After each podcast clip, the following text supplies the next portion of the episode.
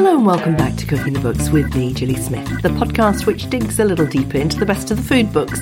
This week I'm ignoring the COVID and talking to multi award winning food writer and culinary explorer Eleanor Ford, whose latest book, The Nutmeg Trail, takes us on an adventure to exotic islands and across trade routes to show how the intoxicating power of spice has changed the world. The Arabs who were bringing cassia and cinnamon uh, to the West would kind of weave stories around them. So, you know, from the very beginning, um, there was a sort of layers of mystery and magic woven into them. She's been called a culinary detective and a gastronomic archaeologist.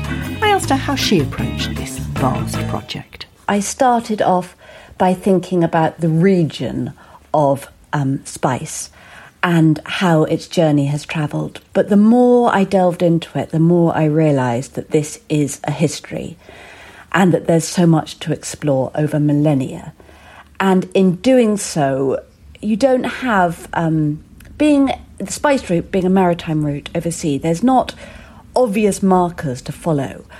Um, it's all told more in stories, and a great way to trace what's happened is through flavours. So, slowly, as I was sort of unpicking things, you can begin to make links by the flavours that you can see that have travelled from one culture to another. And really, yeah. cultural exchange gives great clues to the history that I've been exploring. And it is a fantastic story. In terms of the flavour, I love Yotam Ottolenghi's quote. He calls the book a spice library. Um, uh, and then the recipes, he says, recipes which allow the reader to travel from Asia to the Middle East along the spice route, taking in so much flavour and so much context on the way. It's the green coconut hot sauce from Somalia, first up for me, followed by the green peppercorn asparagus from Thailand. I also love the flavours, but I have to say it's the depth and the history. It's a very, it's a very heady blend, isn't it? Exotic islands and delicious recipes. Um, but for me, I love the uh, the gastronomical archaeology. Let's say it's digging deep into the stories of spice, and it feels to me like that film Blood Diamond. Um, you know, because you you open up a rich vein of of history, and a lot of that history is not great. Can you tell us a little bit about the story of humanity that had some very, very dark edges? There are certainly dark edges, and that really comes to the fore in um, the 17th century, the 16th, 17th century, when Europeans got a taste for spice. And these spices became something so sort of exotic, they were tied up with status. And whenever something becomes a display of power and of status, you get people who are hungry for more. And that caused, um, well, it really sparked off a period of colonization. It sparked the age of discovery. And it um, started a period where lands across other sides of the world were being traded for each other um, with huge bloody battles. And the sort of masters were not taking into account the peoples that were involved. It was really a um, horrifying process that was started by spice. But I think what's very important is one can get swept up in that period of the spice route, those sort of bloody centuries, when actually this is a trade that has gone back um, for millennia before that. We can go back to 2000 BC when Arab merchants were conducting a far more peaceful trade along the spice routes.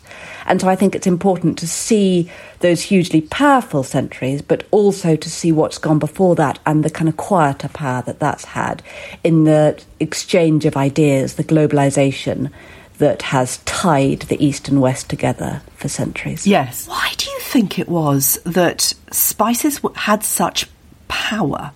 To, I mean, you know, you're right. You talk about them, uh, you know, a millennia ago. Spices were used as rents and ransoms, bribes and offerings, you know, that were used in ancient burials to, and to use ward off plagues, uh, to ignite carnal desire, as well as, you know, wars. What is it about spice that has such incredible power?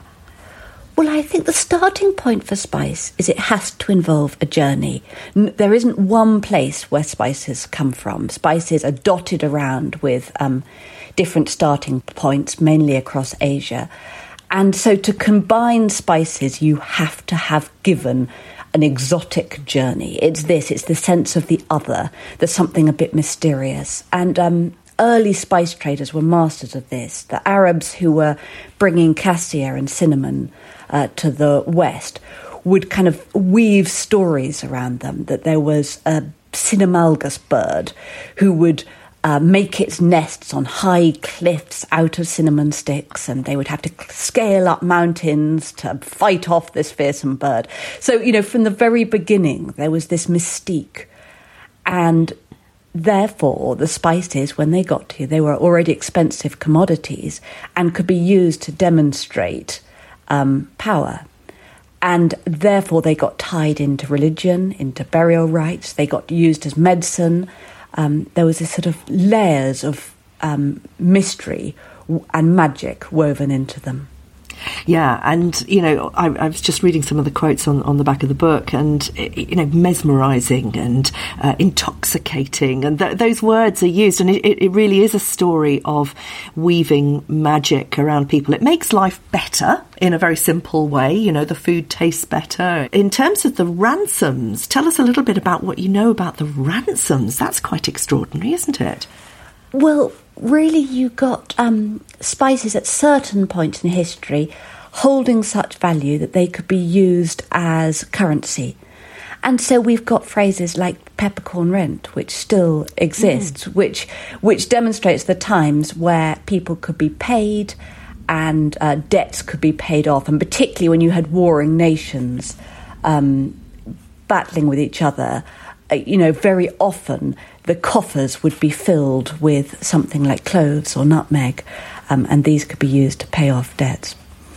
It's interesting, isn't it? Because it feels very generous and very uh, feminine to add beauty and uh, charm and flavour to a ransom. It's a, it's a sweetener. There's been different approaches throughout history towards flavour and the flavours that a different culture will adopt. So you get periods where you have incredibly spiced, pervasive food that's brought into banquets as displays of power. So the Roman Empire, that was a time when food was incredibly highly spiced and often with peppercorns. And then you've and you, and you would use it as a kind of display of wealth and of masculinity. Yeah. You know, great emperors would have uh, banquet halls where flower petals would rain down from the ceilings, and you know that scent was so evocative of power that it had perhaps a different connotation to it has now. Yeah, you're right. It's the COVID talking. I know all that. Uh, of course, it's a show of masculine power and, and, and, wealth, as it's always been. Let's just talk about um, what spice actually is. Well, if we take a kind of most basic definition, we are looking at the parts of plants that are really intense in flavour. So they have got the kind of oils, the oleoresins, the terpenes that are there that provide a real intensity. Um, but then you can slightly cloud it with what is the difference between a spice and a herb, which also has those intense flavours, um, more so than a vegetable. But usually, spice comes with a historical element as well. It's involved a journey, a travel. And if we look at the origin of the word, it is species, which means a sort of exotic produce that has come and has travelled and made a journey. And so throughout different centuries, we've had different foods that fall under the category of spice. And at times, you know, even things like tea and sugar have been classed as spices. Or going back further, things like ivory might have fallen into that category. Really? Why? Because of it being this item of special value. And it's really that specialness that's inherent in the word spice, in the theory of spice being something that should be treasured. This is your third book, and each time you go to the same area of the world, don't you? Feel drawn back to Java, to Bali, to Sumatra in your last book in Fire Islands, uh, which was the winner of multiple awards. What, what is it about that part of the world that just keeps bringing you back? I think I've got a very personal connection to Asia. I've lived there at various parts of my life. And um, my book on Indonesian food was a revisit for me from a place that I'd lived as a child and then gone back as an adult and um, taken my family to live there for a period. But really, it's it's more than that. It's the stories of food. And I've become so fascinated across all my books about the movement of flavours and how you can see the different influences um, of history, of peoples, of movement coming through in food that we eat today. And it's really a way to sort of taste culture. It kind of is, I use food as a lens into which to explore culture and history. My absolute favourite subject. It's what cooking the books is all about. Let's go to Bali with your first food moment um, the Balinese green bean urap. Well, I wanted to talk about this um, urap because the spices here are fresh spices rather than dried. And it's kind of curious to me that we have Indonesia, the absolute heartland of some of the dried spices that we use um, so much in the West, nutmeg and clove particularly. But in Indonesia itself, so often the spices used are fresh. It will be about creating a fresh spice paste called a bumbu. And this typically will have garlic, shallots, ginger, galangal, and fresh turmeric and chilies pounded together to make a very fragrant base. And then that can be taken in different directions with small tweaks. Sometimes some dried spices will be added, perhaps um, coriander seeds or a little bit of nutmeg. But then this um, paste is fried until it's incredibly fresh and fragrant. And one of the dishes I've used it here is an urap. So the fried spice paste is mixed with grated coconut mm. and lime leaves. And then that kind of fresh, fragrant mix- uh, mixture is used as a dressing for green vegetables in large quantity. So rather than dressing with an oil or with citrus, you are dressing it with a large amount of this spiced grated coconut. And it really demonstrates for me the fragrance of the cuisine. What's the difference then between a sambal and a, and a bumbu? Well, a bumbu and a sambal are slightly different. A sambal always has a chili base. So a sambal is a form of chili sauce that's blended together and very often will have a cooked element, a bumbu in it. But a bumbu is the cooking base that you use for food. So it's kind of laying the foundations. And then a sambal is often used at the end. So it's almost like the starter and then the finisher of a dish both with spices used in a slightly different way. Of course, the spice that everyone has an opinion about is chili. Well, I think that as humans, we're sort of drawn to things that give us an adrenaline boost, slight pain tinged with pleasure. Um, and whether it's going on a roller coaster, watching a scary movie or adding a little bit of chili to our food. It's giving us just that little edge, that something which is slightly uncomfortable but can bring us so much pleasure. and of course, we see it all over dude food programs on telly, you know, daring people to eat as much chili as they can. I mean, when you see those programs, what do you think? Well, I think it's a different thing. It's taking away from the subtle joy that can be had with chili. Because chili, really, when it's used gently, will elevate all the other tastes. It's there as an enhancer, you know, it tickles the palate in a, in a different way and it can be used to bring out flavors. When you're taking it to the extreme, you're you're moving to a different challenge entirely, and you're obliterating flavor. And I don't think that's how chili is used in most of the world. No, of course it's not. Losing the point completely. you do give a wonderful sweeping history of it, though. Tell us um, how it started off as the Portuguese sea trade, which ignited a fire in Sri Lanka, Malaysia, southeast China, and southwest Indian cooking. Well, what's so interesting to me is chili for so long was confined to uh, Central South America, where they're native to. And so Asia is fairly new to chili as a spice in culinary terms. Before then, there was definitely a taste for heat, um, for ginger, for peppercorns. But it was the Portuguese, uh, Columbus, coming and so called discovering chili um, and taking it west with him that very quickly um, sparked a spread around um, the rest of the world. Uh, within about 50 years of the um, early 16th century, chili had completely taken over Asia as the lead hot spice. Because unlike peppercorns, which sort of require a bit of a process, chilies are something people could grow in their gardens. It is a quick, easy source of heat.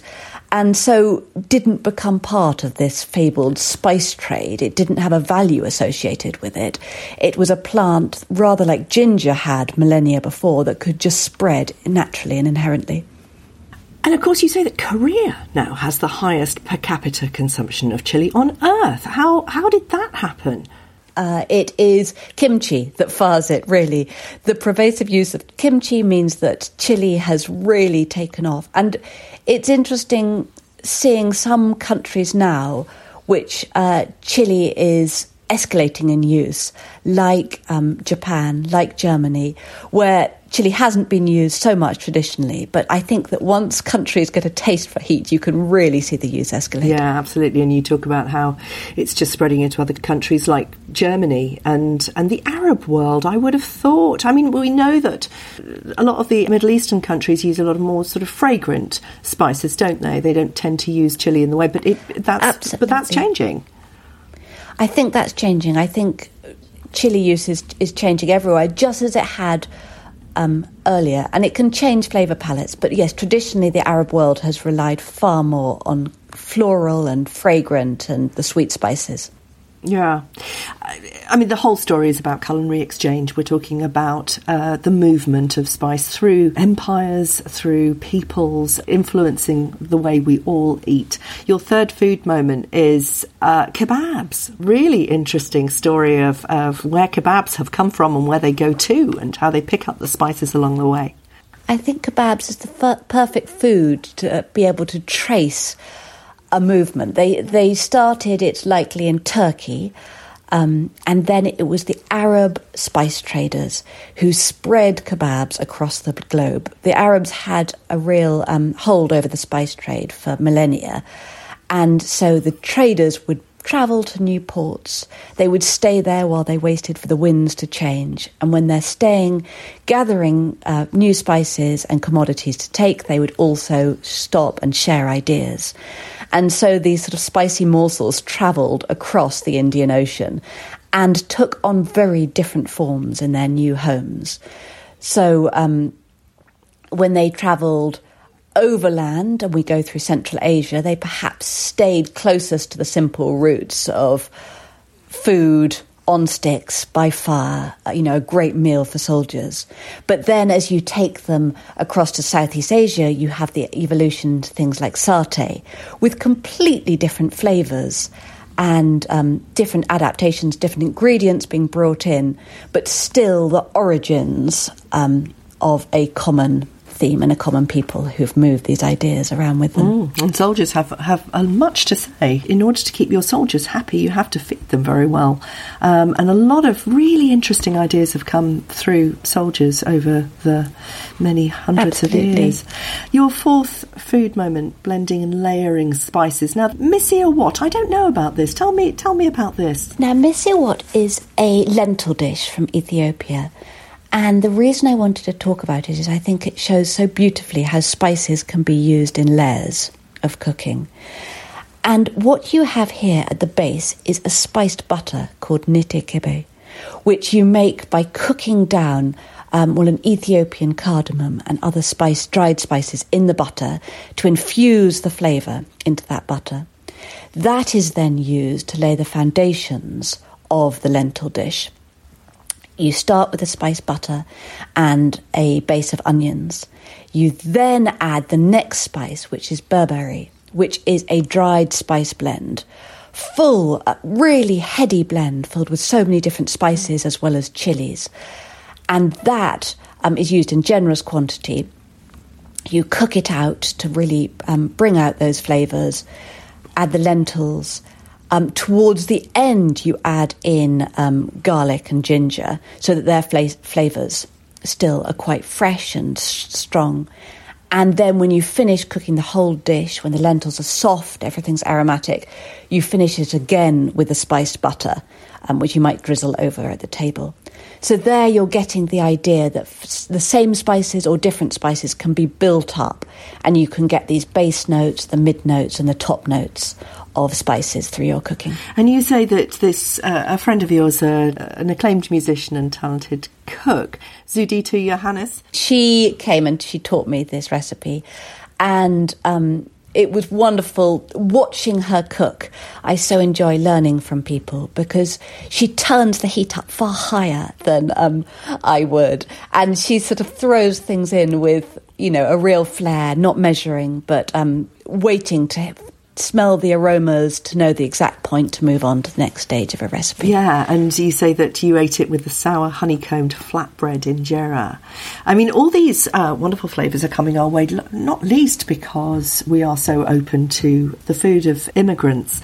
You know, we are a fantastically open food culture, aren't we, in Britain? Despite Brexit and all the awful things that make us look like we, we, we're a divided nation, we actually love food from all over the world, unlike many, many of the Mediterranean countries that are very, and, and most places in the world are very uh, loyal to, to their, their national food.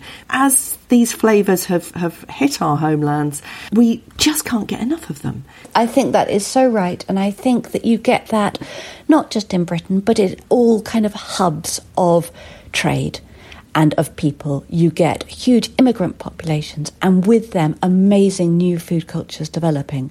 Because it's not just appreciating the food from somewhere else, it's watching how those foods adapt to their new home. And um, you know, with immigrants, people will come holding the recipes of their home country in their mind, but then they will have new ingredients and new ideas as well. And very often, these immigrant communities are wonderful hotbeds of kind of creating new ideas and taking cuisines in different directions. I mean, that's very interesting in itself. I want, I was talking to Sophie Grigson about the Middle Eastern community that have emigrated to Italy. And I said, Do you think it'll have an influence on Italian food culture? And she said, Absolutely not. Not in a million years. well, I think that there are cuisines that feel like they're so embedded and it feels like there is an authentic cuisine. But if one looks back, even over a few hundred years, you can see so many changes and how ideas have always been adopted and shared.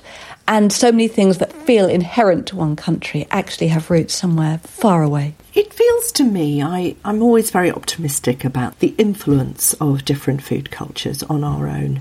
At this time where all the borders are being ripped up again and war is dominating our headlines, you've, you know, you've written such a complex and, and, and deep history of food. What can we learn about the endless changing and borders and the invasions and influences of other people on our own? That's a very good question. I think that globalization has always been there, and that although we have had wars, we have had battles, we still see people pushing against each other. There is a respect of other cultures and nations and ideas that we can see through cuisine, through these sharing and blending of ideas, really kind of creates a network of humanity um, of peoples around the world just respecting each other. And that's what I love about watching a food travel because it just shows humans being bound together. Mm. I mean, it's very interesting watching what's happening with Cook for Ukraine, Olia Hercules and Alissa Timoshkina's initiative um, to use food to get beyond the grey headlines, to look beyond the rubble and remember a country of colour and depth and flavour. And it's a very powerful message, isn't it? You know, Cook for Syria did the same. I wonder if elevating that national cuisine plays into an idea of, of nationalism that isn't such a great idea, but helps to paint a picture of a country that's under stress. I certainly think it helps remind us of the humanity behind the headlines.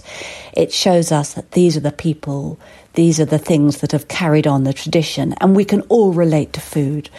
Um, we can all relate to eating and um, the stories that come with it, the lineage.